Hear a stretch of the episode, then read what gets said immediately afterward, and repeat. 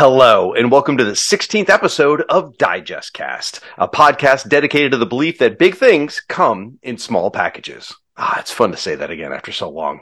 I'm one of your hosts here, Ernie Shag, and along with me is my co-host, the esteemed Rob Kelly. Together, we're known as the Pied Pipers of the Man Children, and we're the proud members of the Fire and Water Podcast Network. How you doing, buddy? It's been two years since we talked to each other. I only have one question, Shag. What the hell is Digest Cast? What is this? What are we doing? Well, now. So pull back the curtain here, folks. Every time Rob and I have an open slot in the schedule, every time we're like, what should we do? Should we do a who's who? Should we do whatever? And I always go, how about a Digest Cast? And you can see in typing, Rob rolling his eyes somehow like, oh, God. Oh. And finally, he came forward with an idea. So now we get to do Digest Cast. Forget the fact that I've suggested it hundreds of times. So why do you tell the people at home why it's been two years, Rob? Okay, well, this show's a lot of work. It really is. This show is a pain in the ass, folks. Anyone who has, outside of the Marvel Digest, which were, you know, like forty pages and featured like two stories, most of the ones that we cover, of course, are from D C because that, you know, that's sort of the preeminent publisher of the Digest format. And like the smallest Digest is like sixty pages. That's the smallest one. Most of them are eighty, one hundred. And they feature five stories, six stories, and that's recapping ten stories. A lot, of them have, a lot of them have ten stories. Some of them, mean, right? I'm right. That's even on the light, really. That, yeah, some there's even more than that. And you know, it, I, I will say, as I get older, I, you know, I just my time, my tolerance for writing long story synopses, and I try and make them as short as I can. Just, I just. I don't have it in me as much anymore to sit there and be like, okay, I'm going to write, you know, again, we're doing ten, you know, I'm going to do five story synopses. And I've always been slightly dubious about the whole notion of even doing story synopses because I feel like, I don't know, do most people really want to hear that? But then it feels weird to not do them. So uh, these, they, these shows are just a lot of work. And so case in point, I'm going to take the hit on this one because I deserve it. The way we do Digest Cast, if anyone remembers, is at the end of each episode, one of us says what we're doing next. Each one of us gets to pick one, and we we trade off. Last episode, it was my turn, and I decided to go big and and, and said that we were going to do the Archie Superhero Digest number two, because contrary to what I just said about D C, Archie did do some Superhero Digest. Not obviously they do lots of the Archie Digest, but they also did some superhero ones. And I thought, that's a fun offbeat choice because they did superhero comics in a kind of weird way. That'll be fun to do, right? Well, I dug out that Digest. It has like twenty-four stories in it. And again, not this is not a knock at all at Mike's Amazing World because it's an amazing site. But like even Mike's Amazing World doesn't have references for these stories, for a lot of the stories, because I mean, how do you even know? And so it just was like a year, like a year would pass. And I'm like, I just, the sheer amount of legwork it would take to source all these stories, their creators, the story synopsis, they're not, and the other thing, half those stories, more than half, are not reprinted anywhere, which means I have to read them from the Digest. And my fifty-one-year-old eyes have a tough enough time doing that. It was just like, okay, I know I promised this, but we can't do that. I can't. I just can't do it. So we decided, all right, let's do Digest Cast, but I, we're doing something different, as you can see in the show notes, because the, the Archie one just broke me, everybody. So well, I apologize. Let, let me add something to that. I recorded with somebody, a good buddy, the other night. And I, he, when we were talking, he's like, man, you really put me to work here, you know, having to do story synopsis for stuff. And that was just one episode, right? Or one mm-hmm. comic. And if you think about it, folks, you, you guys listening at home, a large chunk of you are either bloggers or podcasters yourselves, or have been guests on one of our shows. I mean, I've seen who writes in the comments. Most of you are involved in one way or another. You know what a pain in the butt it was to do one comic recap.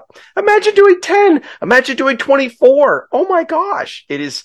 Yeah. So uh, this, this idea Rob came up with for this episode is a great idea. It's not to say we're not going to go back and do something else, because I, I still love doing those, uh, you know, oh, years absolutely. Favorite comic stories. Sure, sure, and we'll sure. do more of them. But it just, we needed something that we could follow our passion with, and that's where we got here today. I, I felt very bad that we had gone so. I didn't realize it had been two years. I felt the, really the pan- bad. The pandemic was just getting started. Seriously, um, I, I felt really bad that the show had been dormant for so long, and so we were like, "All right, let's bring it back, but we'll, we'll let's find a way to do something fun and maybe a little offbeat." So that's why we are again. If you saw the show notes, you realize we're doing funny stuff, which again Woo-hoo! We're going to tackle in a slightly different manner than we've been doing to this point. Uh, you, oh, I was ready to synopsize all thirty-four stories in here about Nutsy Squirrel and explain the punch, I, uh, the punchlines. I, I really wasn't ready to type about uh, Peter Porkchops does this, then Peter Porkchops does that. Just, no, no. So yes, we are covering Best of D C number thirty-seven, entitled "Funny Stuff." One of the, I think, four digests that had funny four, stuff yeah, in them. They did four yep. funny stuff. Yeah. But before we get too deep into that, folks, we do need to take a second to thank our sponsors, folks. This episode of Digest Cast is sponsored in part by in stock trades dot com. InStockTrades is your best online source for trades, hardcovers, and other collected editions, all for up to forty-two percent off with free shipping on orders of fifty dollars or more. Now, as Rob said, this one's going to be kind of different. We're going to actually spend some time talking about some of the creators behind this. And it's interesting, when you go back to the fifties, like when these stories were done, these guys weren't just drawing funny books. They had other jobs. They were working in animation. They were working in commercial art, all these different types of things because they had to pay the bills. And so what I picked from In Stock Trades was a really interesting book called Comics Ad Men. And th- this is a book that sits there and focuses specifically on the comics, the cartoons, the illustrations, and things like that from famous comic book artists, but what they did for advertising, not for superheroes. So it's got folks like Jack Davis and Al Cap and John Romita and Mort Meskin and Ross Andrew and Sheldon Moldoff and, and Neil Adams and tons and tons and tons and tons of people. So it's a really neat idea. It's published by Fantagraphics. Uh, the guy who put it together is named Steve Brower. And the page count's one hundred forty pages. It's full color, soft cover, uh, and it, it goes on InStockTrades for twenty-one dollars and twenty-five cents. And this just sounds so cool, especially for me. You know, I, I come from an advertising, marketing kind of background, so I find this stuff absolutely fascinating. It looks really cool. I'd never even heard of that book, and it did look really neat. I looked at the link. I thought, wow, that's a that's a fun that's a fun collection. Yeah, that's really yeah. neat. Uh, and I actually went with something sort of similar. Um, the, most of the, as we'll talk about, most of the creators in these stories are not credited, uh, you know, at least at the time. I mean, some of these stories have been sourced, but obviously one of the creators that everyone recognizes is Sheldon Mayer. Uh, he mm-hmm. does the cover for this very book, and we'll talk about that in a moment. So I wanted to do, I wanted to find something on InStockTrades by Sheldon Mayer. Unfortunately, none of the Sugar and Spike stuff is in stock at the moment, and so there wasn't a whole lot. But I did find, like you, I found something really offbeat. This is called Comics About Cartoonists. Hmm. It's from I D W. It's one hundred ninety-two pages. It's a hardcover, and it says, "What's cooler than comics about cartoonists? Nothing. You're going to read comics about cartoonists by these top cartoonists." And listen to this lineup in this book: mm-hmm. Jack Kirby, Steve Ditko, Jack Cole, Dick Briefer, Winsor McKay, Chester Gould, Sheldon Mayer, Milton Caniff, Ernie Bushmiller, Basil Wolverton, Siegel and Schuster, Will Eisner, Elsie Cigar, and Harvey Kurtzman. Wow. Plus other material by Charles Schultz, George Harriman, and a comic about Walt Disney. It says this is a who's who. Hey, there's another phrase that popped out of me. Uh, of great cartoonists drawing superhero horror, funny animal, uh, funny people, war, and romance comics, but about cartoonists. I, what a neat idea for a book. I can't imagine how many publishers they they had to get the rights from to do this. Right, right. But it looks really cool. The normal price is thirty-nine ninety-nine. InStockTrades price is twenty-five ninety-nine. You save thirty-five percent. So that's, this sounds like a great companion book to the admin book. You know, it's kind yeah. of about guys from a certain era. And man, what, what a lineup of talent across these two books. And that's so cool. That sounds so fascinating and interesting. And I, and I do have so much respect for these guys because again, they're, they're out there cranking out everything they can, anything with a, pe- with that needs a pencil, you know, they're doing to make a living. And, uh, they were real Renaissance men back then. Really. That mm-hmm. sounds so cool. Wow. Yep. Well, folks, for these and all your other trade paperback needs, please visit in stock trades dot com. Now, this episode is also sponsored in part with, uh, your Patreon support. Cause, you know, running the Fire and Water Podcast Network, so many shows requires a whole lot of online hosting and other services and fees. I mean, just think about how much it costs just to host Digest Cast and how frequently we put it out. I mean, oh my gosh. So. Anyway, a while back, we realized we needed some help with the expenses. Truthfully, we did. And we launched the Patreon, and you folks really stepped up to help keep the network going. So if you're enjoying shows like Digest Cast or any of the other shows in the network, the best way to help support our show is by visiting our Patreon. What's that address, Rob? Patreon dot com slash F W Podcasts. And while you're there, please consider supporting the Fire Water Podcast Network, and at certain tiers, you'll get mentioned on your shows of choice. This episode, our thanks go out to David Ace Gutierrez and Gord Tolton. And again, just visit our Patreon at patreon.com slash fwpodcast. All right, so here we are, Rob. Best of D C, number thirty-seven. Funny stuff. Um, now, it, it, it's interesting. I did some math on this because I was curious. So Best of D C ran seventy-one issues. And the more, majority of them are superhero digests. Even though all of us feel like they were doing goofy stuff from now and then, there actually wasn't as many as we all feel like. Um, the, the way I, I counted them up, and I came up with just about four digests each. For uh, four for Binky, four for Sugar and Spice, and four for funny stuff. So uh, it's kind of shocking that there aren't as many of these goofy ones as we thought there were. And then I looked in the Blue Ribbon Digest, and there weren't any sort of funny gag ones at all. Did it, did you also have the impression there were a whole bunch of them, or you probably all of this committed to memory? Yeah, well, I mean, I ha- I do have a, a complete collection of all the D C Digest, so yeah, I was aware that it's not as many as you might think. But they that was a decision that they made later on to kind of do this. I, I the one thing I do remember is, and we covered this years ago when we did our D C sampler mm-hmm. uh, mega episode that was like five hours long with Diablo Frank. I remember. And uh, yeah, we got completely punchy by the end of that. But there's an ad in, I think it's the third D C sampler for the the D C Blue Ribbon Digest. Mm-hmm. And it's got an ad talking about that, it, you know, what it features. And it's like Superman. And it's like, and every other month, funny stuff. And and it mixes the funny stuff characters like on like a on like a train with Superman, and Superman's reaction is thanks heaps. And I just I, re- I remember I that. Yeah, that yeah, they, yeah. They had Superman kind of being sarcastic, like, "Oh, great, I'm sharing a book with the funny stuff characters." Like, I kind of can't believe they got away with it. I got away with it, but I'm just you very rarely see them at that point have Superman kind of openly mock the other stable right, characters. Right.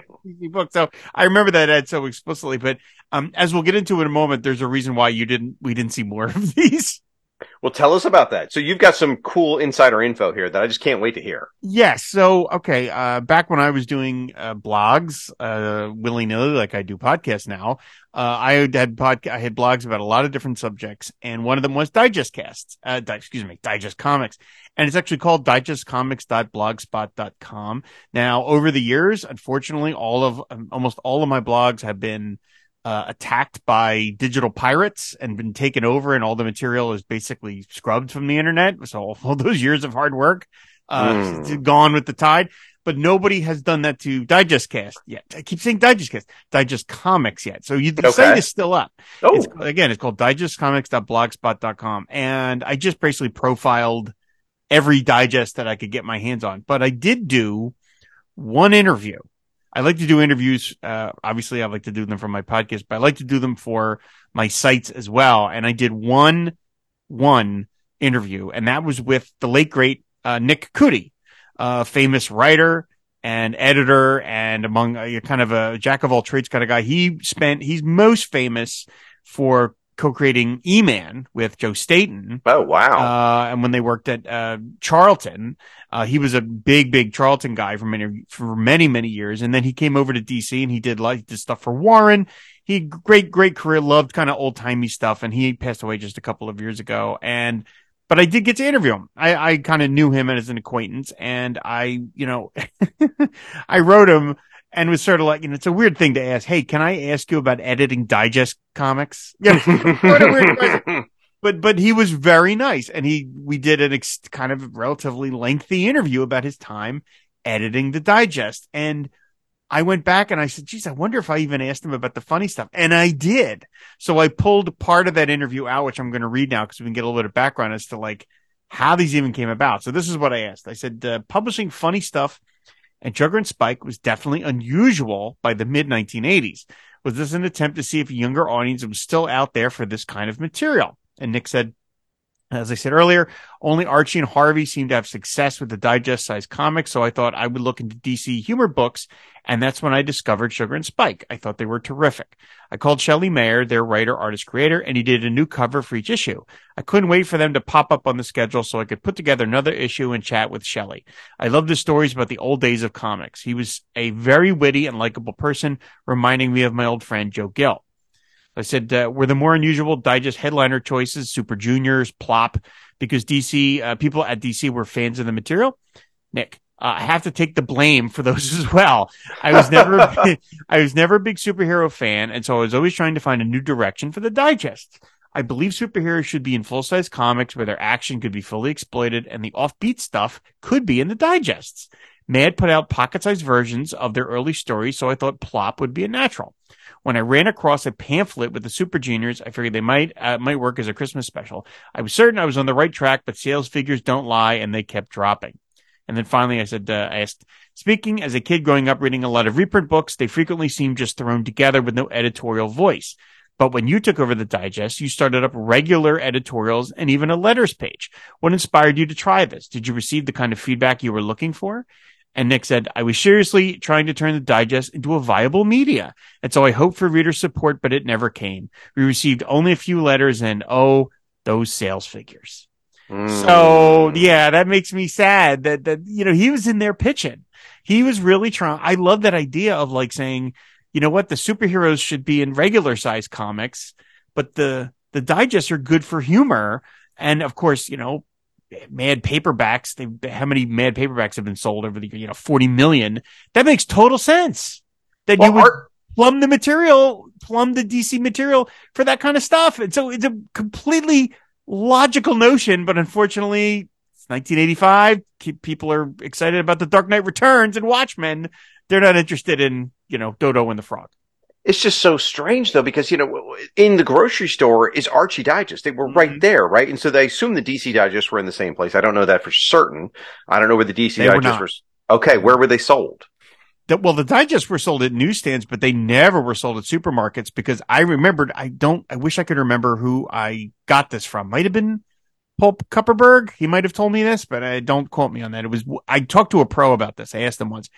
And I remembered the answer was they said Archie claimed that real estate in like the seventies and they are never giving it up.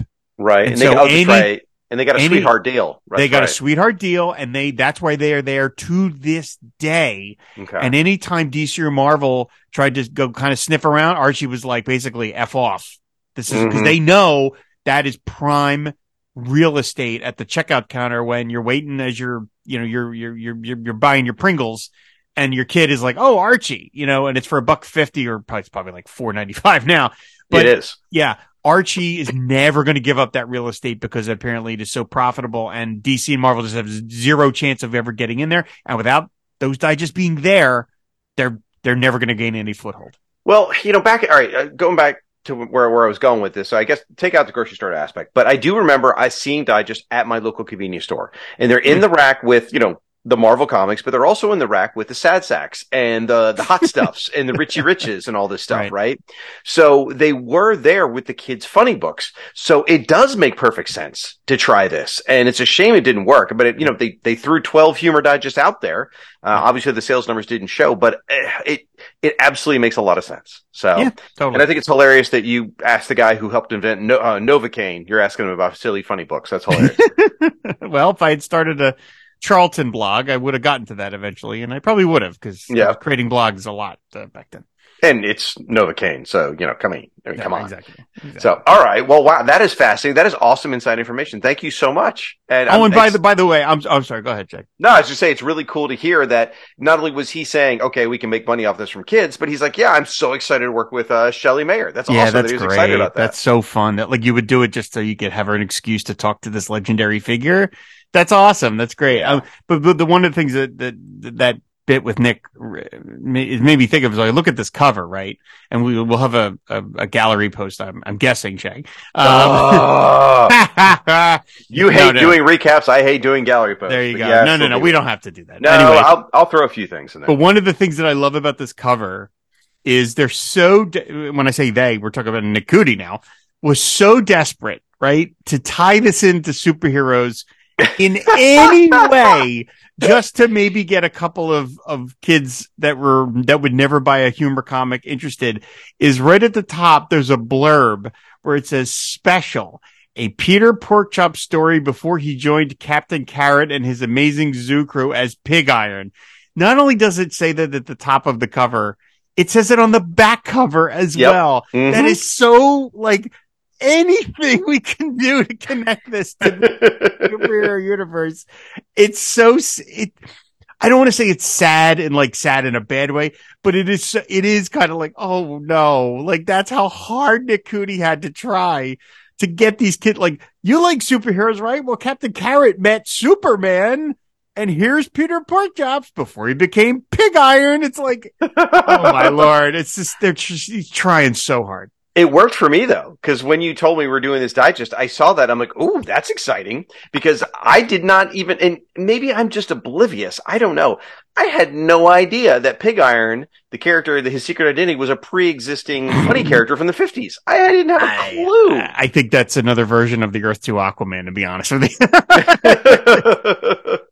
So you think they invented it right here on this cover? I, I, I think they just were like, oh, hey, we have a funny pig character, right? Peter Porkchops? Well, that was Pig Iron. Fine. Done. Well, I was just going to say that because in that day and age, though, creator rights were a thing. And so, you know, what... Um, oh, I'm blanking on his name. Scott, uh, the guy who Scott created... Shaw. Right, yeah. Roy Thomas and Scott Shaw, yeah. Right. Would, would, would they be willing to give up the creator credit because he's previously... You know, this uh, makes him a, a... Whatever they call it. Not an original character, but a... ancillary character, whatever the yeah, term is, yeah. derivative character, derivative character. Yeah. Whatever, so it yeah. affect their own revenue. So I don't know. But all right, well, let's get into this. So it is right. Best of D C number thirty-seven, published by D C. Cover date is June nineteen eighty-three.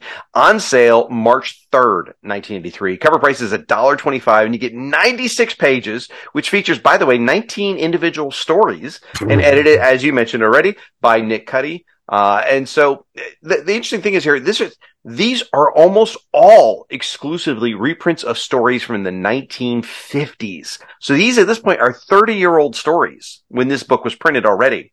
These characters were completely out of the public consciousness. I mean, they had not been published, and I'm going to talk about it in a bit, but pretty much none of these characters had existed since nineteen fifty-seven. And so people had no clue who any of these characters were. So these could be on the same level as far as they're concerned with Hot Stuff and Casper and whatever the hell else that uh, Harvey was putting out that maybe you hadn't, you didn't know unless they had a Saturday morning cartoon. So uh, it's very reasonable that these could have worked. I mean, Richie Rich continued, as they talk about every month over on Uh, Batman Family Reunion. There were like seventy-four Richie Rich titles every month. I mean, yeah. somebody's buying those, you yep. know? I mean, why not, why not try these as well? I mean, it's, you would think it's the same audience. Yeah. Well, with these nineteen stories, almost all of them were done, or at least credited here, to three different people. And I thought we should take a minute to talk about these guys, because these are not people. I mean, Shelley Mayer, sure, we, some people know them, but we've got some interesting stuff to share there. But these other two, I mean, no one knows these guys. And this is going to blow your mind. So one of the people that gets credited a lot in this digest is Otto Frewer is his name. This guy lived to be ninety years old. Good for him. He was uh, originally born in Germany. He comes over to the United States. He gets his education in New York City, uh, his artistic education, I should say. He, so he begins working for the Fleischer Animation Studio in the nineteen thirties and forties. How cool is that? And then in around forty-three, he starts working in comic book art. Now, where we're going to know him in, in this digest is he's doing a lot of characters like Dodo and the Frog, Peter Porkchops, and the Raccoon Kids. You know, these are characters that everyone at home obviously knows intimately, right? As well as they know Peter Parker. Household name, the right. Raccoon Kids. Exactly. So uh, he ended up being one of the main artists for D C's Funny Animal books, you know, on Comics Cavalcade, Animal Antics, Funny Stuff, and Funny Folks. He did a lot of these things. So I went to Mike's Amazing World. The amount of story credits, I almost fell out of my chair. He has nine hundred twenty-five story credits. And oh, if I understand God. Mike's Amazing World properly, they don't, if something's reprinted, they don't list it twice. They just list it once and link back to the original listing. So I don't think this is like a bunch of reprints. I think he's got nine hundred twenty-five legitimate credits spanning nineteen forty-five to nineteen sixty. That is amazing, guys. We sit here and talk about all these other artists that we love and we adore. I guarantee not one of those people have, well, maybe Jack Kirby, but not, do not have nine hundred twenty-five story credits. Holy crap. So that is, uh, that is, un- and that's and only in a fifteen year period too. It's not even like he was, you know, a oh fifty year comic career. I didn't even think about that. That's a good point. So in addition to being a comic artist, he he was a movie th- uh, animator. Like I said, he was the Fleischer originally. But then in nineteen fifty-five, he founded his own animation studio for T V cartoon commercials. Uh, it's called Animotion Associates. And he worked as an animator for Filmation. Oh, oh, mm-hmm. Some more of our childhood through the seventies and eighties. He worked on stuff like uh, The New Adventures of Batman, you know, the Batman stuff, Batman Superman Hour, Star Trek The Animated Series, and so many others. So here's this guy that until we started doing the research for this digest, I've never even heard of.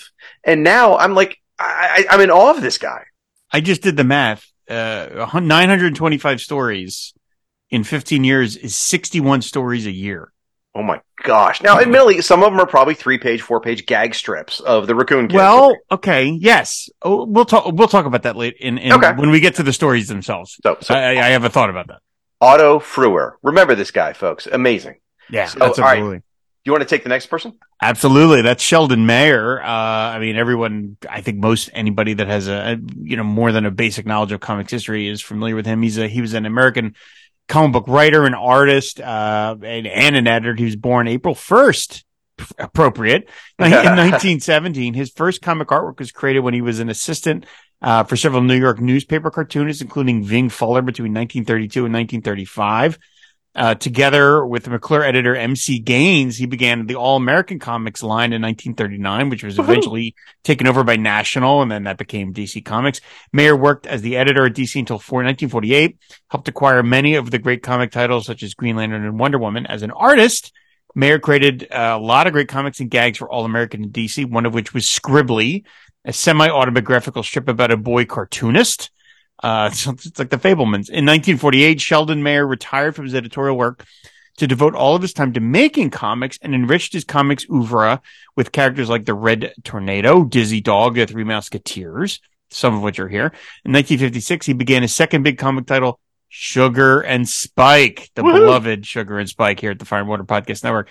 In seventy-one, failing eyesight forced Mayer to abandon many of his running comics, but it did not prevent him from creating new characters such as Black Orchid, hello, Doctor Ange, and stories for Weird War Tales. After his eyesight was corrected, he continued at his old productive pace and worked on Rudolph in a comic adaptation of the Bible in Treasury format, hello, me. Uh, he passed away in nineteen ninety-one at the age of seventy-four. He has, uh, well, he's a, he's a piker compared to Otto Frewer. He only has eight hundred seventy-seven story credits, raising, ranging from nineteen thirty-five to nineteen eighty-three. I mean, I just, you know, like what, what a life, you know, just, even I, I, if it just created Sugar and Spike, that'd be enough, but he did all that other stuff on top of it. I don't know how much I honestly knew about him before we started podcasting. I, I don't know that I even knew Sugar and Spike were, other than like seeing them in ads or something. So I've, I've obviously gained a huge re- respect for them. I've, I've been aware of Scribbly and stuff like that now. But I guess I didn't even realize his importance in helping beginning all American comics. I mean, if he hadn't done that, D C Comics wouldn't exist as it did today. Then, you know, acquiring Green Lantern, acquiring Wonder Woman, all these things. I mean, wow, his contributions, yeah. you know, with the pencil and behind the desk are amazing. Yeah, he's one of the big architects of what we know today to be D C Comics. Right. Or yeah. D C, as they call themselves. Oh, that's true. D C Entertainment, whatever the hell it is, yeah. Ugh. Uh, all right, so I'll go on to the next guy. So Rube Grossman.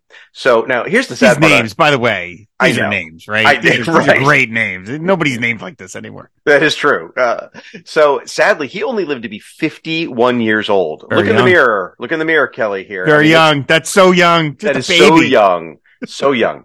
So he comes to New York, right? He begins his career as an illustrator uh for advertisements, right? And he also worked in the Fleischer Studios in the nineteen thirties. He becomes a funny animal artist for national periodicals in the forties and fifties. So in this digest, we're going to see stuff where he's, he's associated with Peter Panda, Nutsy Squirrel. He took over the artwork on the Three Musketeers from Shelley uh, Mayer.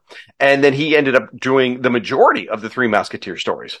So he ends up also getting a, a, a syndicated strip for King Features working on Rudolph, and he works for other publishers like Better Publications and Dell Publications. So this guy, again, only fifty-one years old, died that young, only drew for, what's forty-five to sixty-two? That's uh, seventeen years. seventeen years. years. one thousand one story credits on Mike's Amazing World. Oh, Rob, we have wasted our lives. I, I mean, just, uh, he yeah. accomplished all of this by our age, and we're just talking into a microphone. Amazing. So, and then by nineteen fifty-eight, he had his own studio with Otto Frewer, who we already mentioned. Hey. And Graham Place, uh, doing merchandise artwork. He, uh, and so I mentioned he worked in uh, Fleischer in the thirties. Later on in the sixties, he goes on to work on cartoons like Felix the Cat. He was a director on there. He worked on the Mar- Mighty Hercules cartoon. Just amazing. Absolutely amazing. Unfortunately, he left us in nineteen sixty-four, far too young. But what, what a body of work to leave behind. It's on the, yeah, the, the list of credits these guys have are just stunning. And again, you mentioned that he went on to a, a daily comic strip, right? You know, the Rudolph strip, which mm-hmm. got like Rudolph, giant star, apparently. Um, but, uh, he had a, had a newspaper strip and, uh, dominated the D C Treasury lineup. Get, getting a comic strip was like the gold standard to right. these guys, right? Because right. comics were the kind of the also ran. That was what you wanted. You, you were living the life of Riley if you got a, a, a daily comic strip. That said, that is a Herculean workload. Like, That was that was what you aspire to, but that also requires the amount of effort is just staggering to crank out a daily comic strip. And that's not even if it like you do a Sunday or you ink it yourself or you write it yourself. It is a crushing workload. And yet these guys are probably like, yeah, that's the dream, is to get mm-hmm. the crushing workload. Yeah, because I'm going to be rich. And they're doing the comics at the same time, or they're oh. working on animation. I mean, just, again, we've wasted our lives. So thank you to Otto Frewer, Sheldon Mayer, and Rube Grossman for being amazing, amazing people, amazing, hardworking illustrators, creators, artists, merchandisers, directors, a- animators, everything. And for giving these funny strips that gave us some joy as we read them as well. Mm. So now, as again, we are going to kind of talk about the digest. I mean, as Rob and I said, we're not going to sit here and be like, oh, and, you know, Peter Porkchop pulled the rug out from the wolf. Yeah, I'm not, I'm not, not running, I, I was not writing a story synopsis for Bo Bunny and Flying Fish. I'm just, exactly. No, I'm not doing so that. We're trying to give you a perspective on all this stuff, and then we'll talk about a few things generally, but like to put in perspective, you know, you and I grew up reading superhero comics, right? That and Sad Sack. And that's about, and you reading Richie Rich. Beyond that, you know, the I funny animals. I lived Richie Rich. I didn't read Richie Rich. I lived terribly it. sorry. Ter- it was based on you. Um, so the, the funny animal stuff, other than, you know, Warner Brothers and Disney, wasn't part of our childhood, because by then, like D C, it was done. You know, I, looking at this, the boom of these funny animal comics were pretty much about nineteen forty-four to nineteen forty-six is when they get started. And pretty much every single one of them, at least in the D C stable, was gone by nineteen fifty-seven. Just over. Just all of them stopped at the same time. And there was a number of these things. I mean, like, to give you, again, perspective here, right? They, you guys will think about, I don't know, Aztec from D C Comics that lasted, what, thirteen issues? Or Dark Hawk from Marvel that lasted, I don't know, however many, right? Funny, funny stuff ran seventy-nine issues from nineteen forty-four to nineteen fifty-four. Animal Antics ran for fifty-one issues. Funny Folks ran for sixty issues. These were all humor strips with these cartoon characters. Each one of them was ended up being taken over by a lead character. So even though those numbers, they, they actually kept going. Uh, like Peter Porkchop got his own series. He went sixty-two issues. Three Musketeers went twenty-six. And then these other guys, they took over some of those other strips. Dodo and the Frog, Raccoon Kids, Peter Panda, Nutsy Squirrel. They had, all of them had their own comics on the shelves, even though most of the people at home have never even heard of them. It, it blows my mind. And this is just a, such a small sample of the funny animal stuff that's out there. Aquaman never got to seventy-nine issues. No, he Big, did not. Billion dollar movie star Aquaman has not gotten to seventy-nine issues, but funny stuff got that. But one of the things that I wanted to mention when I was doing some research myself on this is you mentioned here that like a lot of these books morphed into other books mm-hmm. back then uh, because of like postal regulations. It, it was, uh, and also sales. They didn't actually, they, you know, how things have changed. They didn't want first issues. Right. Because it, it, that it made newsstand vendors say, oh, this, what is this? Number one, this is unproven. I don't want this. So they would constantly change numberings for books. You know, they would say, oh, All-Star Comics is canceled, but let's change it to All-Star Western. Yep. And it's also, all of a sudden, All-Star Western starts at number fifty-seven. You're like, wait a minute, where are the other fifty-six? There are none.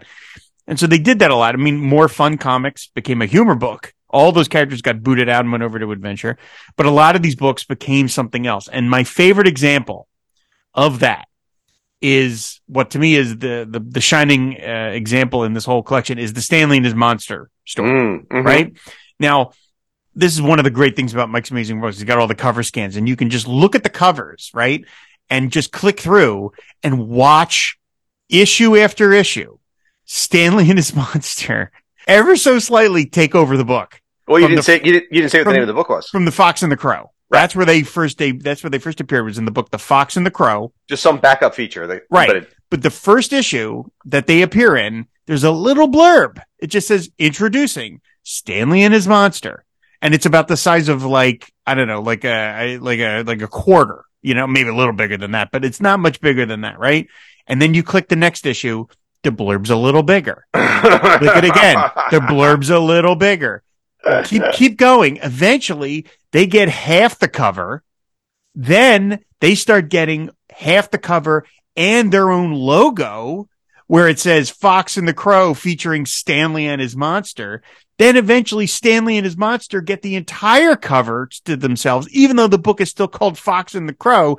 Then eventually they just name the damn book Stanley and his Monster. And I'm like, you know, it's like, it's a weird parallel world. Like the Fox and the Crow are like, hey, hey. Right, like, exactly. You, you ingrates, what are you doing? And it's like, you can see that, like, they were like, oh, okay, these, you know, I guess they were able to figure out by the letters, like, kids really love this Stanley and his Monster thing. Fox and the Crow is kind of old hat now, so let's hand it over. But it's so funny to watch it. Just every month, they just get a little more.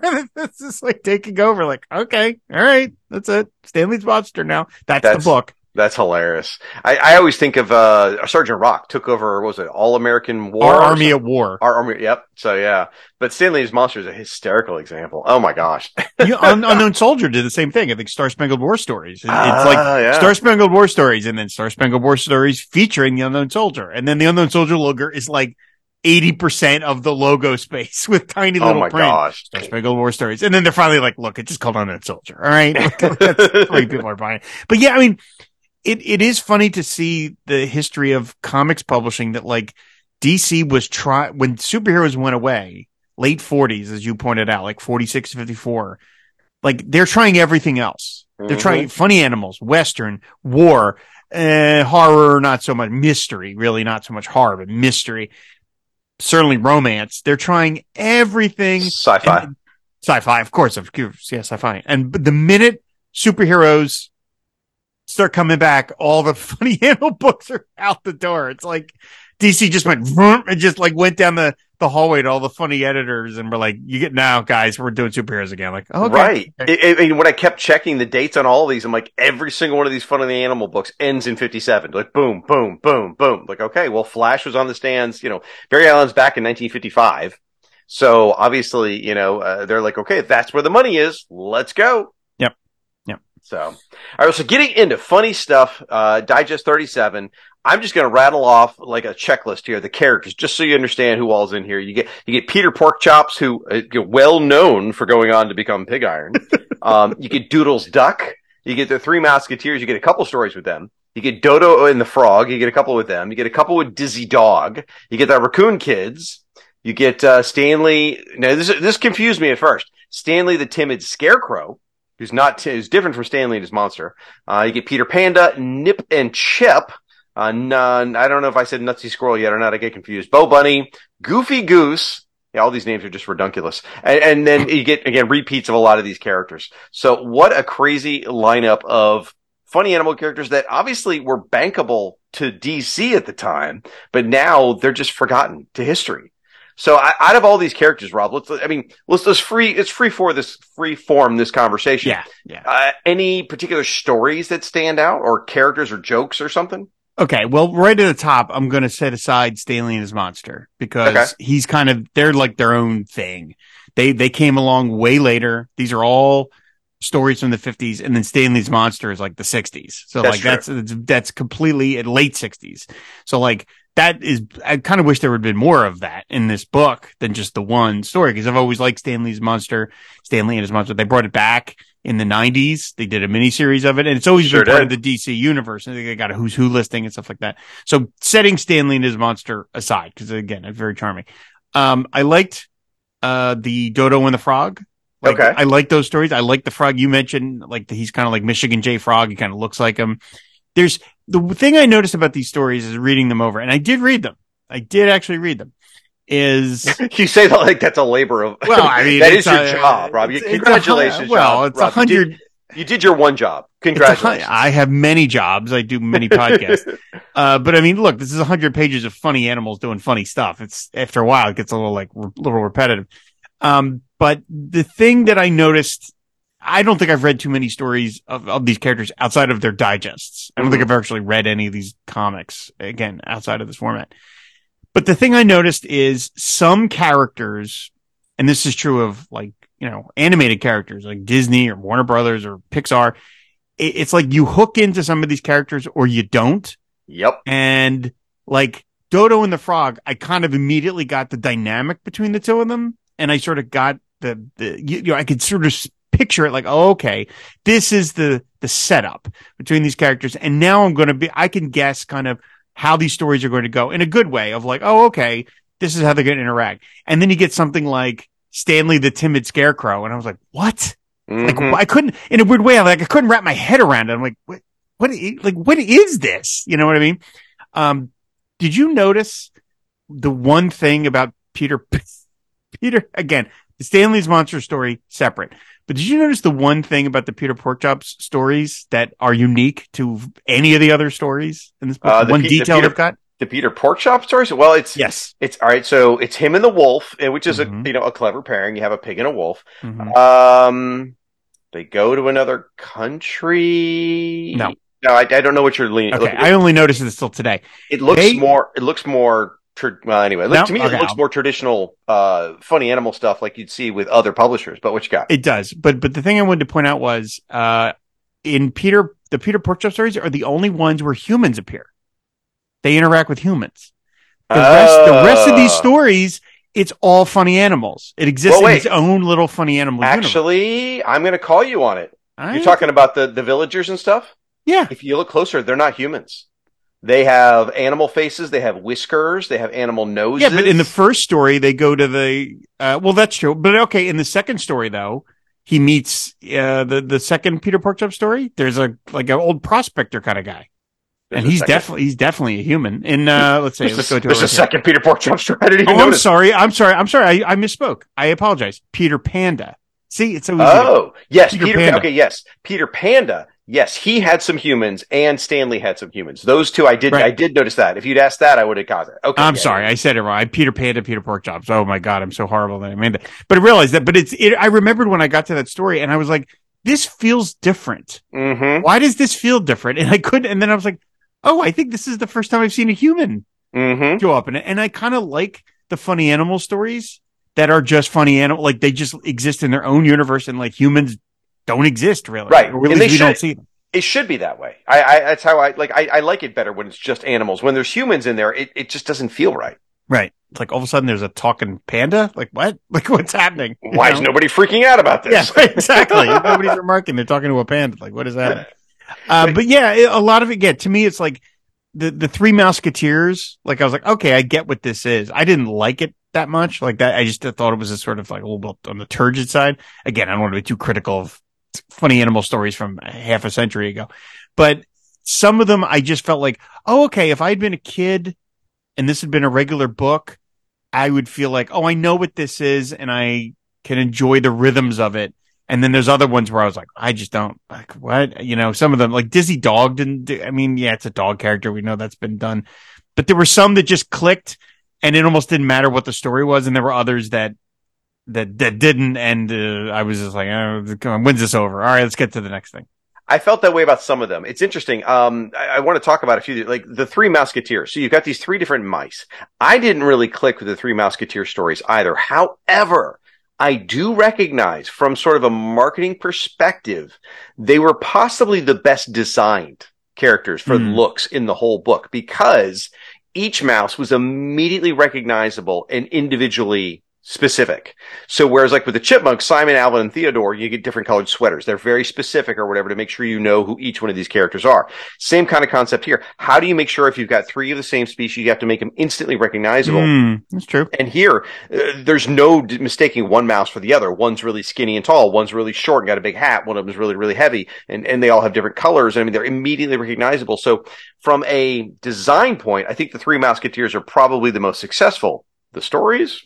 uh, didn't grab me. Now, I'm, it's funny, the Dizzy Dog one, there's actually a story in here that made me genuinely laugh. And that was a Dizzy Dog story. It's where he, this guy makes fun of him for having a hat, this specific hat. It's called Dizzy Dog and the Mad Hatter. And this frog, who was a complete dick, owns a hat store. And Dizzy Dog's got a hat and he wants him to buy more hats. So he starts shaming the dog. He starts making the dog feel bad. Like, your hat's, your hat, your hat's trash, man. You need to get a better hat. It goes so far. This is the part that cracked me up. He goes so far to get on the phone and call all these young hooligans that swarm to the streets at his beck and call to go out there and shame the dog for his hat. And I just, I, the power of this, you know, haberdasher, hat dealer, whatever, to call upon an Oliver Twist gang to go out there and shame this other character was hysterical to me. I, I laughed heartily at that. I found that a lot of fun. I, I will say, I forgot to mention, I mentioned, I like the, um, actually did like the Doodles Duck one because yes! it was, it was Sheldon Mayer. And, and uh. to me, Sheldon Mayer has a sort of an, something with his, his art style as well there. He has a kind of manic energy to his figures and just the way that he then he inked his own pencils that to me is very pleasurable to look at. That's why part of the reason I love Sugar and Spike so much, but it just has a kind of pleasing look to it in a way that I just find like really works. So I kind of like, I like the, the Doodles Duck one was, and again, I didn't laugh at any of these out loud or even close to it, but there was something about Doodles Duck that I thought was like quite charming versus some of the other ones where I was like, ah, oh, this is a little, a little forced. I but think I know again, why. I think that's because it was Sheldon Mayer. Well, there's that. Artistically, it's great, but also, be, assuming he wrote it as well, I'm assuming he did a really good job of making the characters immediately identifiable. Doodles Duck is a jerk. He's a con man. He's trying to pull one over on Buttons the Rabbit, and he's I mean, he's just a total dick. I mean, he's really trying to screw him over. And it's hysterical in that, right? No, I shouldn't say, okay, I didn't laugh out loud, but it is, it is, it is funny in that way that he just keeps trying to screw over the rabbit and he just can't get it. And where some of the other stories are like, okay, that's funny. This one I genuinely thought was interesting. I'm like, okay, yeah. Oh, and, and he gets his just desserts at the end. And it's kind of cute how the crystal ball gets turned into a T V set, basically, and, and the rabbit comes out on top. And I like that one genuinely. I had that down as my best laugh in the book, actually, even though I didn't laugh mm. out loud. I had that down as my as the best laugh for the book. I appreciated that Nick Cuti wanted to give, you know, readers like a real great selection.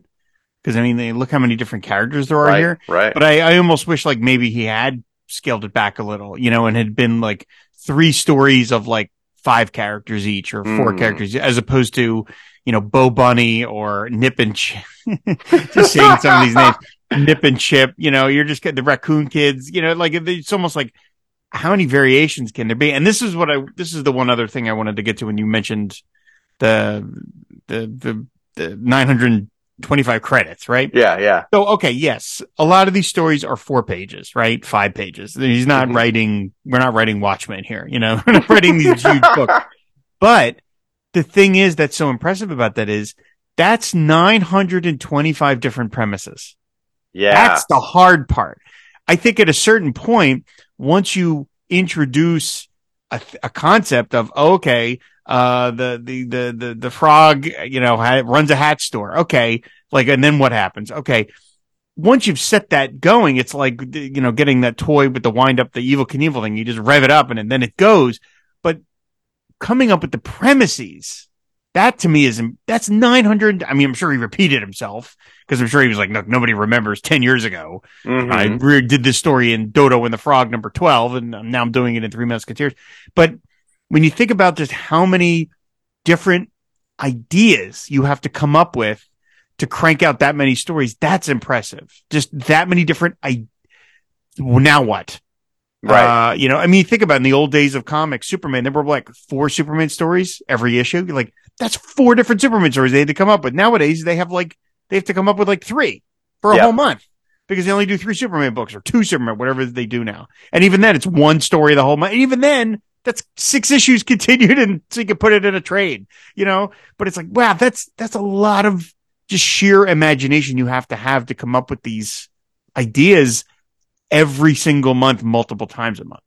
Well, and a lot of times, though, I think what happens is they work backwards. Like, okay, let me think of a funny punchline. Like, okay, you know, mm. uh, out on a limb, which was a funny line mm. with uh, the the frog and the and the dodo. It's like, oh, it's, I sure got myself out on a limb this time. And so it's like you work backwards from that joke.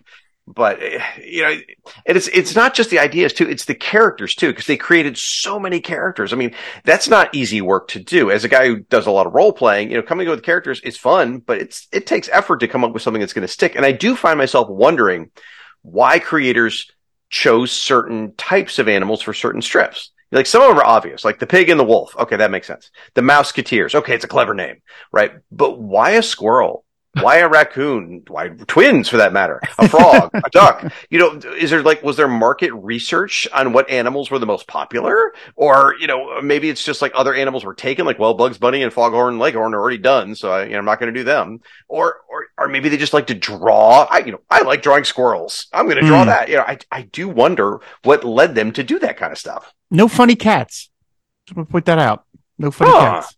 That is interesting. We Was got there... dogs, we got raccoons, we got ducks, yeah. we got pandas, we got squirrels, bunnies, goose, frogs, but no cats. Yeah, no I was going to say maybe they felt like the Sylvester and Tom and Jerry market were too locked down, but if that was the case, they wouldn't have a bunny. Yeah. yeah. No, no cats. Very strange. Okay.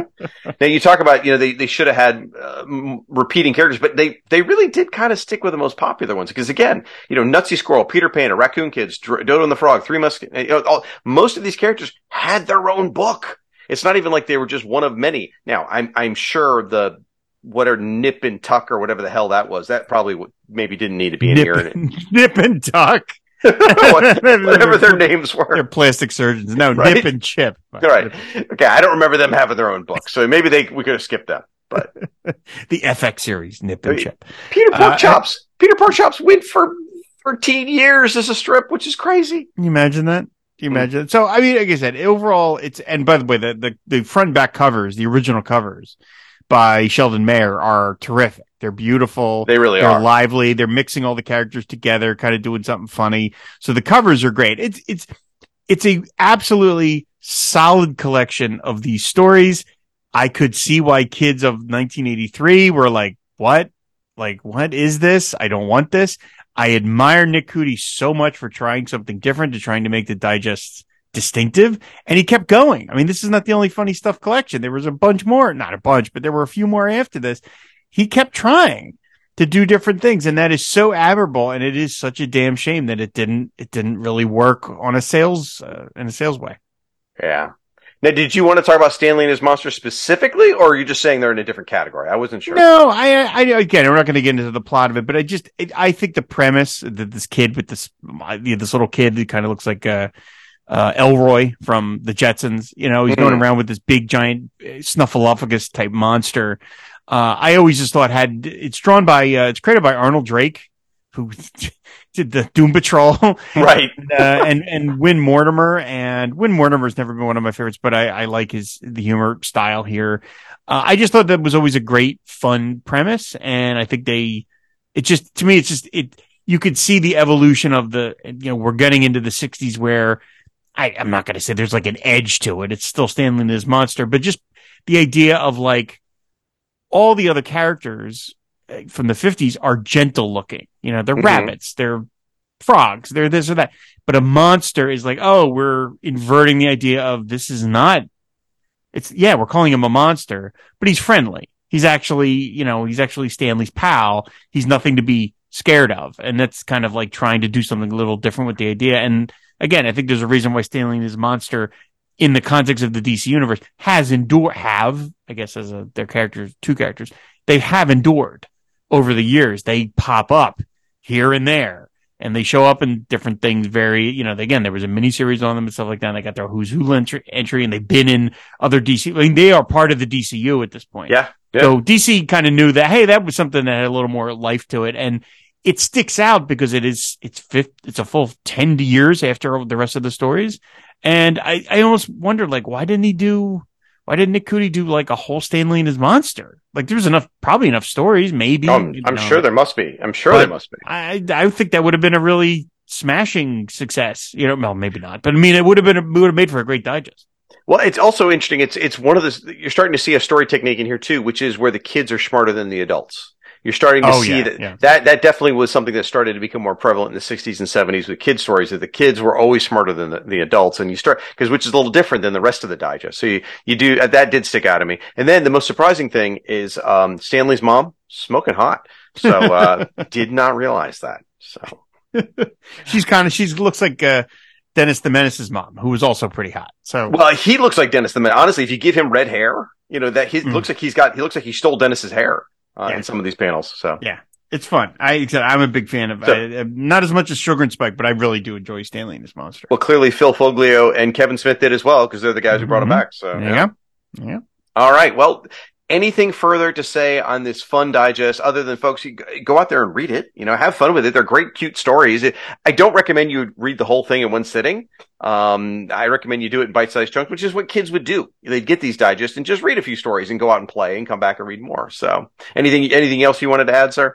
Uh, I think it is a shame that, just on a purely physical level, it is a shame that these digests were so often printed on, you know, kind of the lowest end paper imaginable. Most, I don't know about all of you out there, but my digests have almost all of them, the paper have turned sandy brown at this mm-hmm. point, which just makes them physically harder to read.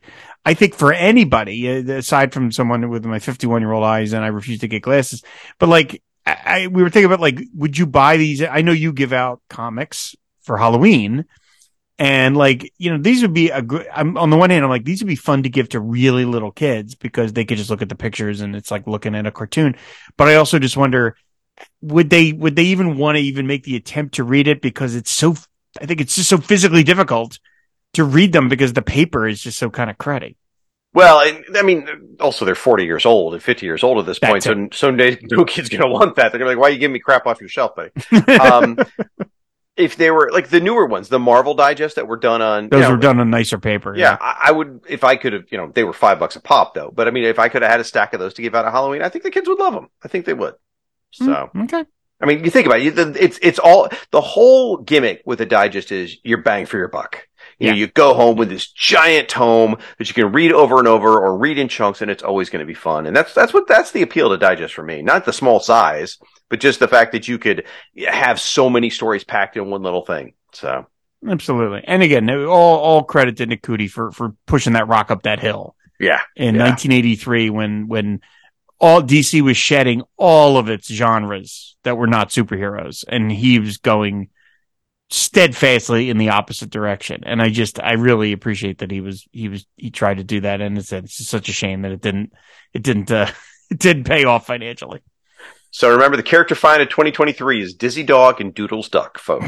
Go out there, invest heavy. It's going to be big. We're just telling I, you. So. I hear that uh, James Gunn is, uh, is writing an origin story film. For uh, Dodo and his Frog right now. I think he is. He probably, I mean, think about it. He can get his brother to dress up like the frog, right? And just do there C G I. There you go. Perfect. Some mocap and you're, you're done. There exactly. You go. All right. Well, with that, we are going to close out this D C Digest, folks. And uh, we are going to take a podcast promo break. When we come back, we are going to cover your feedback from the last episode, which was only two years ago.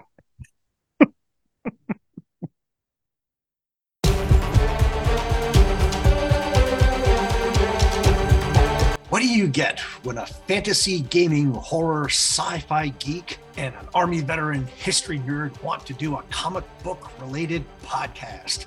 Why, you get the Weird Warriors podcast, of course. Weird War Tales was a one hundred twenty-four issue D C comic book series published from nineteen seventy-one to nineteen eighty-three. Along the way, we'll sidetrack on to an occasional special mission where we discuss an issue of a like-themed comic book from a different title or publisher. There are also the rare Road Warriors episodes where we report on comic-related road trips like conventions or visiting the homes and grave sites of comic greats. We'll nitpick what the comics creative team got wrong and crow about what they got right. We'll also break down the facts behind the fiction in the stories, which is sometimes quite weird in its own right. Even the letters page and our favorite ads can't escape our judgment, just as we can't escape yours in our own dead letter office mailbag. Torpedo-eating dinosaurs. Haunted chateaus.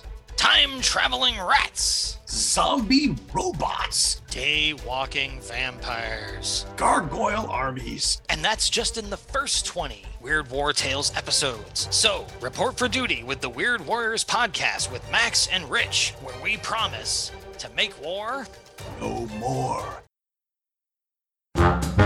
Hey, Sean, do you want to go over the checklist to make sure we are ready for the next phase of the Batman family reunion? Sure thing, Paul. Robin and Batgirl in team-up action? Check. Fried chicken? Check. Man-Bat fighting a were-jaguar? Check. Deviled eggs? Check. Potato salad? Check. Without the raisins? Of course. The Huntress fighting Catwoman and Poison Ivy? Check. Lemonade? Check. Alfred and Commissioner Gordon keeping a secret from Bruce Wayne? Check and check. Reprints or all new stories? New stories and reprints until issue ten, and then nothing but brand new stories from there on out. Giant-sized issues? A mere giant size until issue sixteen, and then dollar comics from issue seventeen to twenty through the end of the run in Detective. Guest list? Absolutely. We are having a number of Bat relatives visit the reunion, so listen in for your favorite Bat cousin.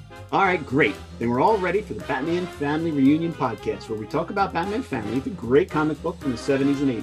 We'll discuss not only the stories, but also the text pages and ads, and we'll also find out what the Batman family was doing on the newsstands that month. And since this is a reunion, we're inviting all of you, the Bat kinfolk, to listen in and to be part of the show. Look for the Batman Family Reunion podcast on the Fire and Water Podcast Network.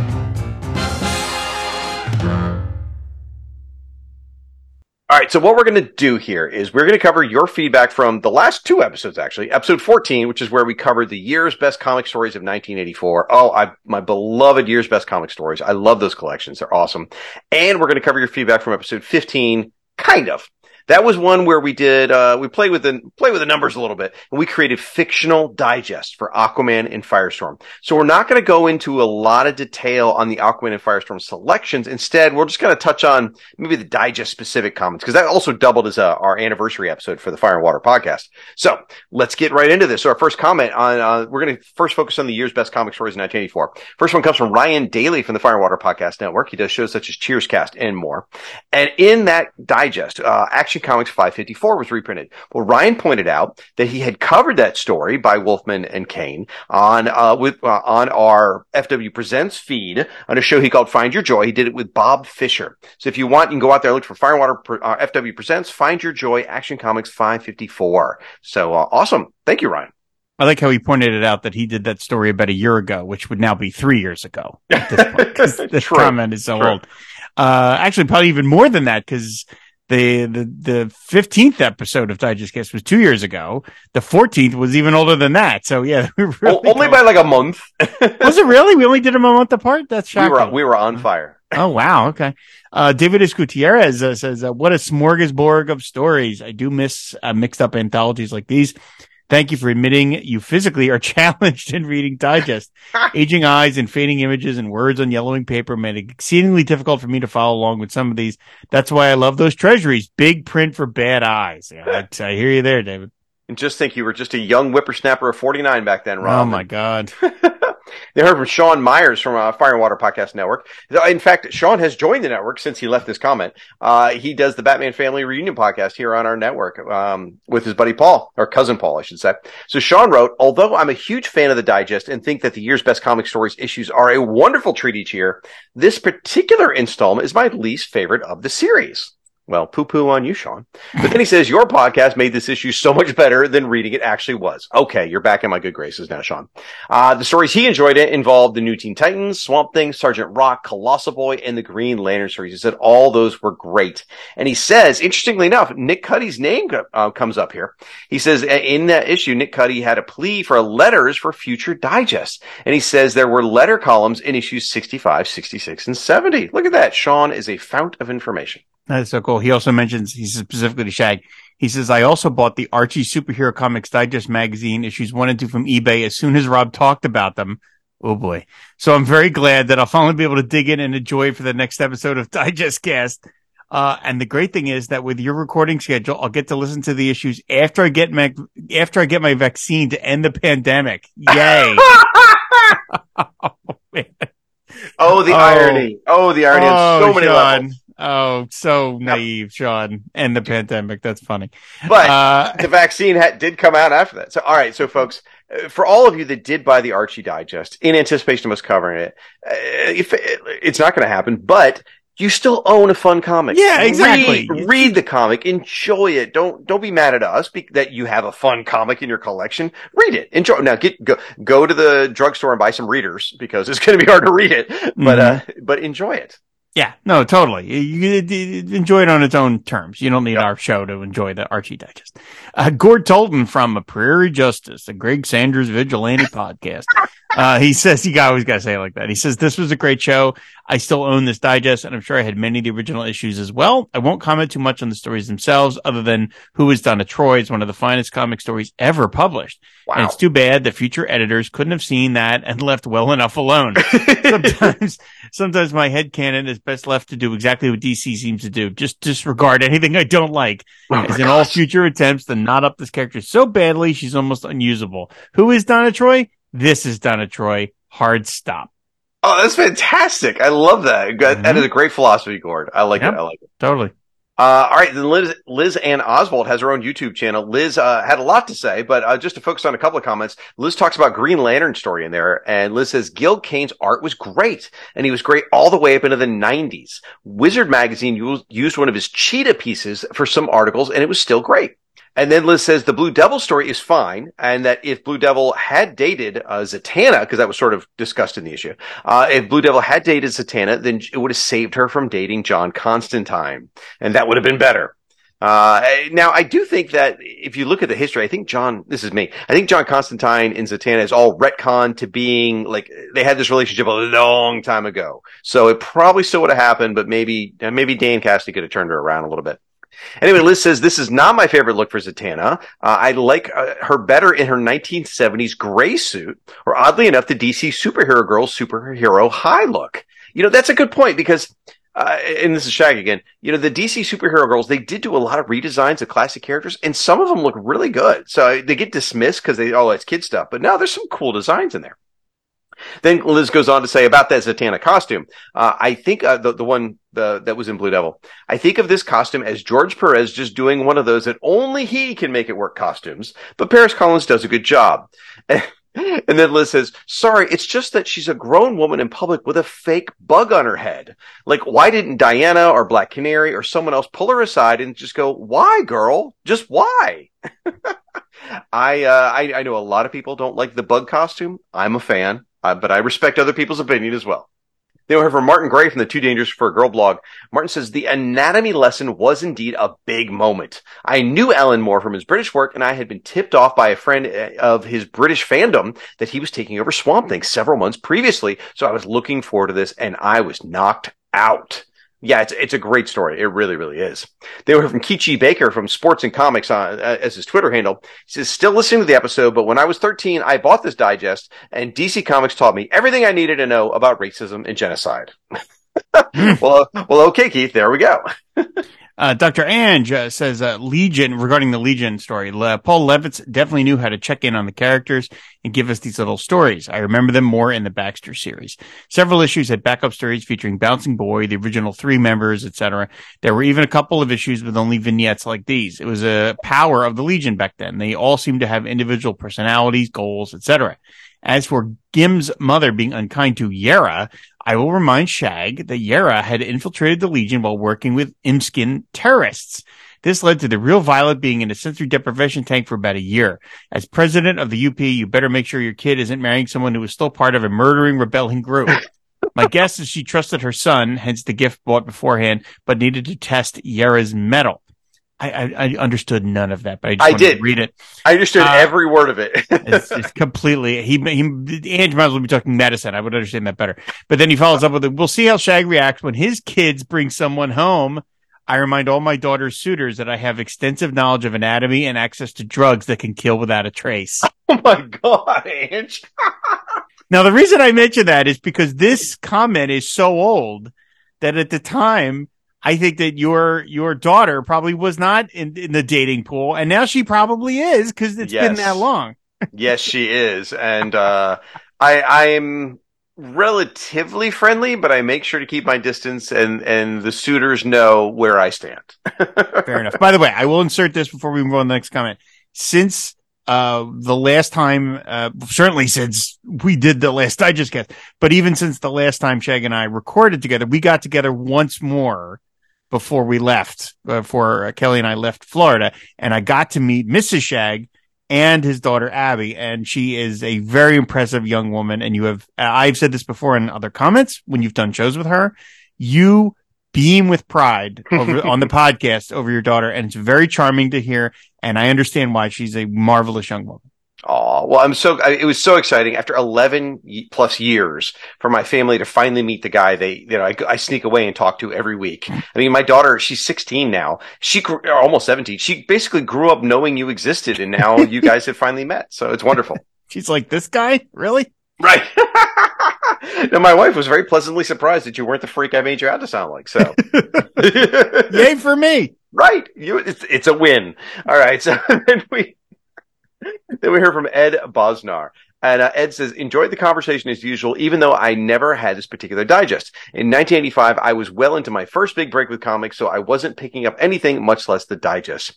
However, in nineteen eighty-four, I was still picking up a few things, so I read the Teen Titans and Legion story, and then much later, I read Anatomy Lesson as well. I can confirm that the last three are at least, are indeed very good stories and worthy of inclusion in any best of list. Well, there you go. All right. Thank you, Ed. Very cool. Uh, by the way, I don't know. We Ado. That's Ado Bosnar, not Ed Bosnar. I don't know how we got in the comments there. It just says Ed. I don't know how we dropped the O on his name, but it's Ado. And at the end of his comment, he wrote, and on my name, which seems to confound everyone. Yes, Ed is fine. So therefore, I changed it in the notes, Rob, to Ed, since he told me I could. I, know, I but, pay I pay attention. But he signs their... Okay, but I'm saying he signs their... All right, fine. So anyway, Chris Franklin, Chris Franklin, who you all know, uh, he said, somehow I missed this issue, which is a shame, because it was a few years later that I finally got a copy of N T T number thirty-eight, who is Donna Troy. This is Dick's last great story as Robin, because in the very next issue, he gives up the red, green, and yellow forever. Oh. Thankfully, I found that one on the stands in real time. I had no idea. That's really cool. Uh, I also bought the Action Comics issue right before the stands. This was one of the first comics that really made me appreciate the people behind the comics. Portraying Superman's creators as two young dreamers who imagined him out of thin air is almost historically accurate if you don't include the influences of characters like Doc Savage, Gladiator, et cetera. But they still managed to coalesce all that into a figure never before seen, just like in the story. Wonderful. Great discussion, fellas. Oh, and I think it was me who began beating that drum about D C never giving the classic Kent Nelson Doctor Fate his own series. They tried everything else, but they never, but never the actual guy folks actually fell in love with, which is just nuts. Yeah, again, as as as a huge fan of Doctor Fate, it drives me crazy. We never just got a straightforward Kent Nelson series. The closest we got were those backups that Keith Giffen did in Flash. And uh, as, as Siskoid said as a follow-up, they should have called all those later Doctor Fate books less fun comics. All right. I didn't ever heard him say that. That's great. That's great. Uh, then we hear from Mike Dynas, who says, great episode, gentlemen. I'm always happy whenever a Digest Cast comes out. Well, it's been two years since Mike's been happy. Sorry, Mike. I'm glad we can bring him happiness again. Uh, and it was great to hear it covered one of my favorite types of digest, the year's best stories. Uh, when I was a kid, these digests usually were my introduction to a lot of the characters featured. And he says, I've been listening to all your shows for so long, it made me recently buy some Blue Devil issues, the ones featured in this digest, and the entire run of Atari Force. I'm really starting to become a Blue Devil fan, and I blame Shag. That is awesome, Mike. I hope you still are a Blue Devil fan, and I hope you truly enjoyed those and read your Atari Force. And if you have, you're ahead of me, because I bought the entire Atari Force collection probably nine years ago and still haven't read them. You got the uh, the Kickers Incorporated have replaced them at the top of the reading pile. I've read the first four of those, and they are better than people remember. Okay. Brian Linton says, what a great collection of stories. If the other editions of Year's Best are as good as this, then I may have to check the series out. I would also like to add my endorsement to Shag's InStockTrades recommendations. Zatanna and the House of Secrets served as my daughter's introduction to the character, and she loved it. In Woo-hoo. addition, yeah, that's great. In addition, I appreciate the fact that D C's current line of middle grade and young adult graphic novels have spotlighted so many interesting female characters, such as Wonder Woman, Catwoman, Raven, Oracle, and Cassandra Cain's Batgirl. Very cool. I love yeah. that. That's great. D C really, really made an effort. Uh, two years ago, they were doing it. It, it looks to me on the surface that they're still doing it uh, with a lot of these middle grade stuff. And uh, it's really great. Uh, awesome effort. Yeah, that's terrific. Uh, Captain Entropy says, by the way, I got together with Captain Entropy while I was down in Florida, which was awesome. That was a great, uh, great breakfast we had together. It was so great to be able to, to finally meet him. That was super cool. I'm jealous. Uh, Oh, yeah, it was really a lot of fun. Thank you so much for getting together with me, Captain. Uh, anyway, he says, gentlemen and Lizanne, podcasters and commenters, you have said everything I would have said about both these stories and this episode covering the digest that came wrapped in. And that's great because I have no time this week to write one of my typical long-winded comments. This network never stops taking care of me. Just know that this was a lot of fun, Rob and Shag, and I needed it. If I were your probation officers, I would count this toward the community service census if each turned stalking comics creators over the years. Uh, asterisk. Thank you. I am available as a character witness, but only for fictional characters. He says, oh, wait, I guess I do have something to say. This is one more awesome Pat Broderick image with Firestorm nowhere in sight. It's the Ragman entry all over again. Sorry, Shag. Oh, my gosh. Oh, Pat Broderick is so amazing, and uh, Captain Entropy makes me laugh. That makes me happy. He's very funny in person, too. So the last comment on the world's uh, on the year's best comic stories comes from Michael Bailey from the Fortress of Baileytude pod, uh, podcasting network. Mike says, weirdly, I'm not a fan of this Action Comics issue reprinted in the digest. It's not a bad story. The art is rather good. I just have a weird thing about their the quote, if there was no Superman, we would have had to create him, end quote, stories. Meta commentary is fine, but there's a line and this story falls right across it. Not overly so, like Grant Morrison has the tendency to do. I don't know. Maybe I'm just broken. It's possible.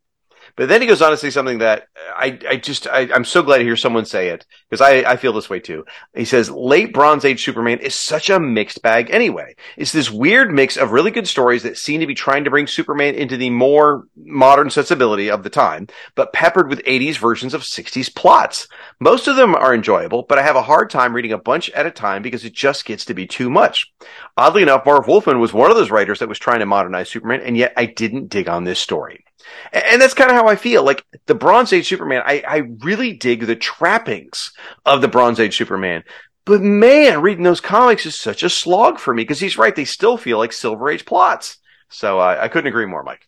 Okay. All right. All right. So let's move on. So now we're going to dive into the fictional digest that Rob and I created, Aquaman and Firestorm, uh, where we sat there and made up our own digest on what we, you know, what we would have done for these characters. So why don't you take us off, uh, start us off, Rob? All right. First one is from uh, Ed Bosnar.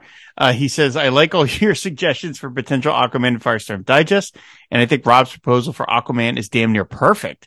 I would perhaps make, uh, maybe only replace one of the proposed stories with the one Shag mentioned, that is the story with Black Manta and Ocean Master. Mm-hmm. In fact, I won't even bother trying to make my own proposal for a hypothetical Aquaman digest because my own criteria aren't that rigorous and are mainly tied to artists, that is I would just want to ensure that it included at least one story each by Ramona Fraden, Jim Aparo, and Don Newton.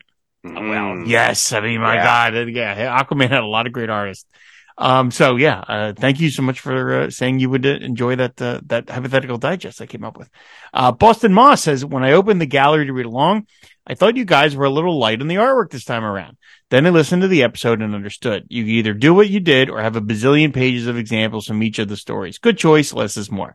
Though a list of the choices in print would be nice for just in case we actually want to read these stories in order. Thank goodness for the internet. Another fun episode. I love the nuggets Paul puts in the closers. What a thrilling choice for this one. And then he follows up with, Paul? Not sure where that came from. Sorry, Rob. Said as he listens at work for the twelfth consecutive day. Sometimes work from home sucks. So I simply responded with, no problem, Cleveland. Now, I, I will tell you, uh, Cleveland Moss, uh, it was a conscious choice to not list out the issues in the notes because we wanted people to listen to the episode.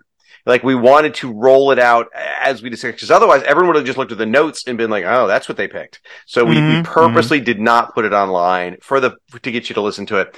And, you know, if you really want to put the list together, then listen and just jot it down as you go. So there you go. Mm-hmm. All right, then we're here from Martin Gray again. What a fantastic pair of digests you came up with, and the covers are stunning. Yeah, so I, I don't know if you remember, Rob, we each came up with a cover. You came up with a cover for your Aquaman. I came up with mm-hmm. a cover for Firestorm, but we didn't tell each other we were doing it. We both That's sprung right. it on each other like a day or two before we recorded. We're like, what? Right. I was like, hey, look what I did. Oh, wait, you, what? What? We both did that? Uh, and then Martin says, I loved hearing Rob's picks for the Aquaman digest.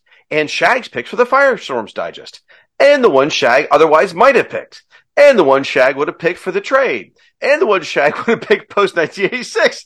Yeah, I, I kept... I, I I did make my one digest, but yeah, I mentioned like a thousand other books I wanted to include because I just love Firestorm. I couldn't stop myself.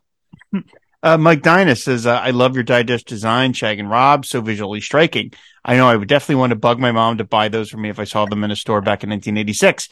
The Aquaman digest design, not only does it have the Canadian price, represent, would make a great shirt too.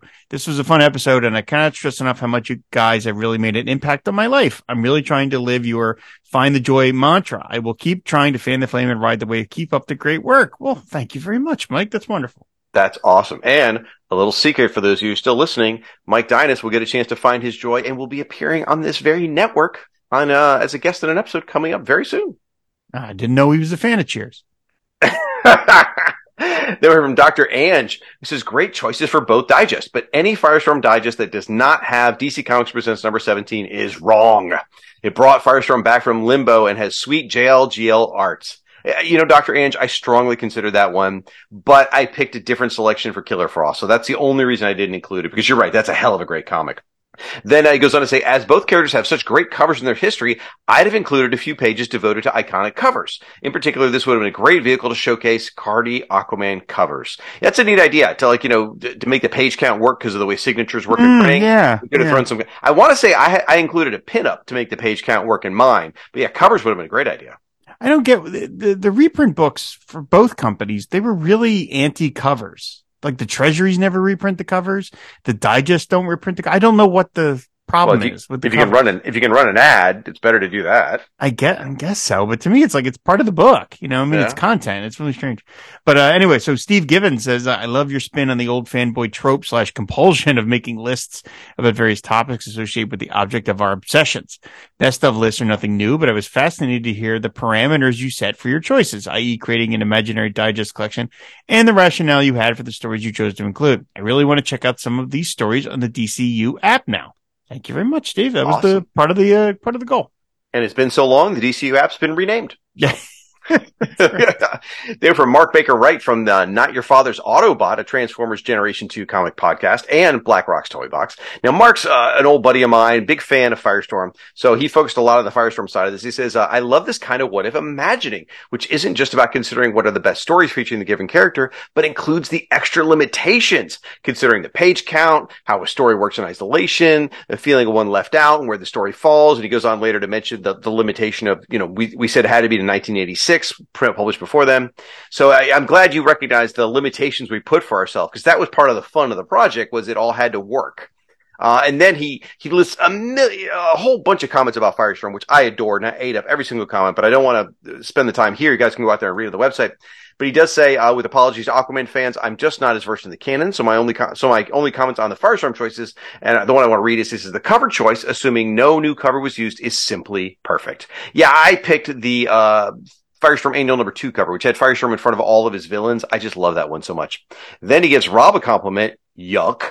He says, Rob wins uh, for the proposal to include the never published Firestorm number six. Yeah, that was, that was very clever on your, your part, sir. You, it was your turn to have an idea. And that was, that was when you had it for that year. So that was, that was my one, one yep. idea for, for twenty twenty-one. Yeah. I just, I mean, I was trying to think like in a marketing sense, you know, like what's the, what is something that really could have goosed it? Like, ooh, unpublished material, you know, yep. that would have been yep. really cool.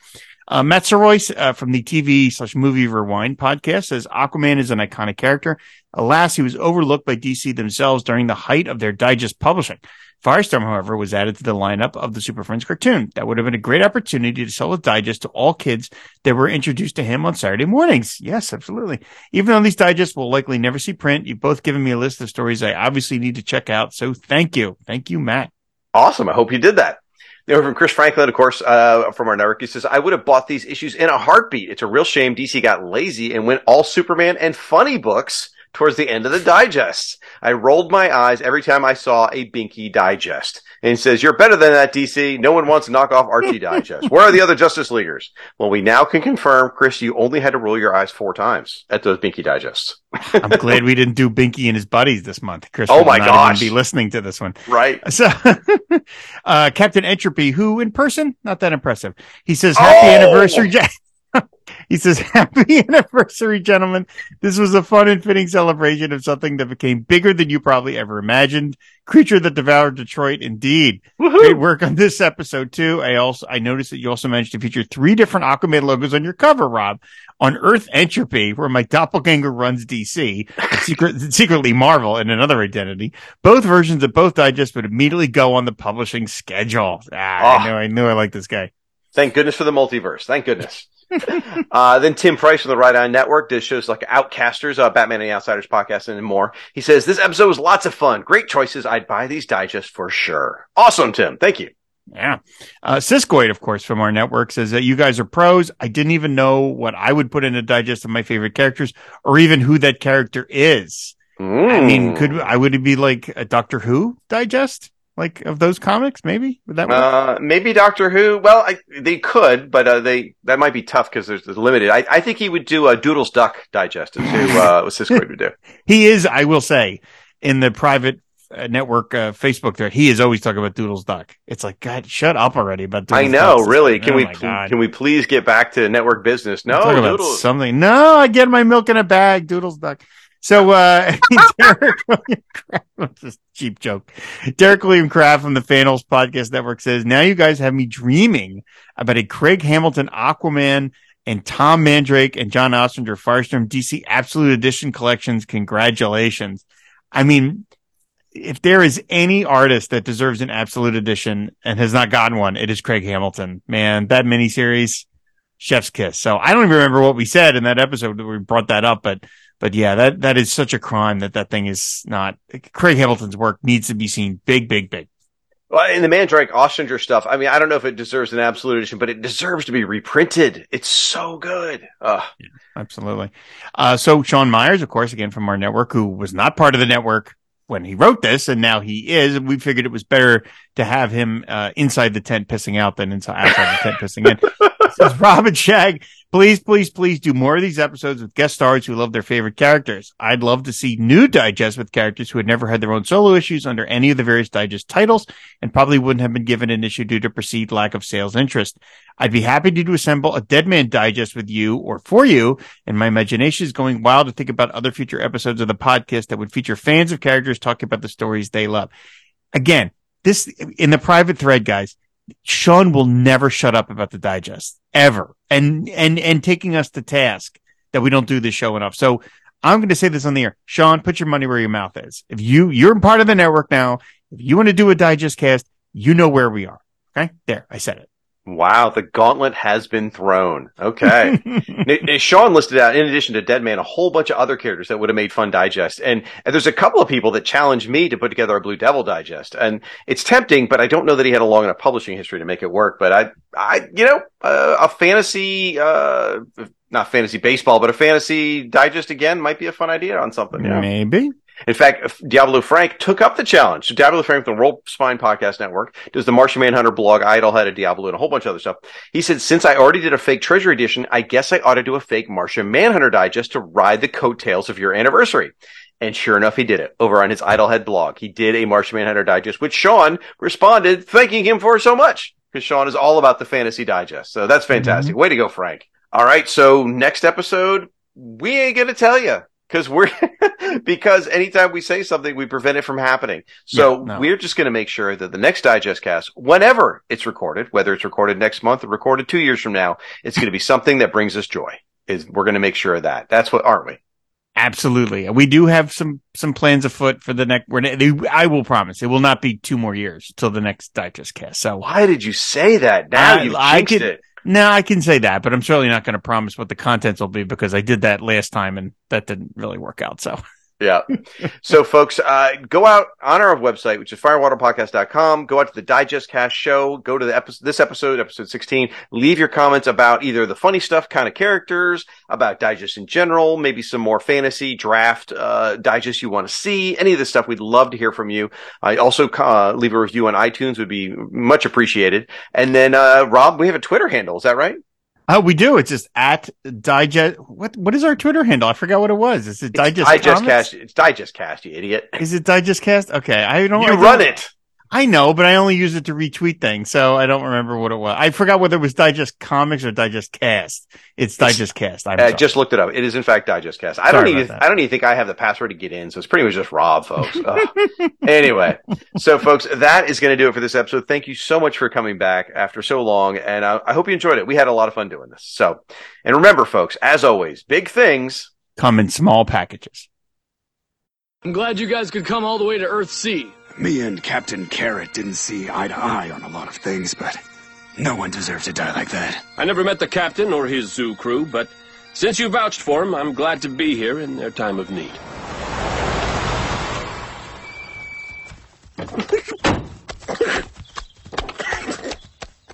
Why did you tell me they looked like cartoons? Like... I'm good. Damn it. I'm sorry. If you can't keep it together, you need to leave. I know. No, the little wearing goggles. I'm sorry. I'm sorry. I'm,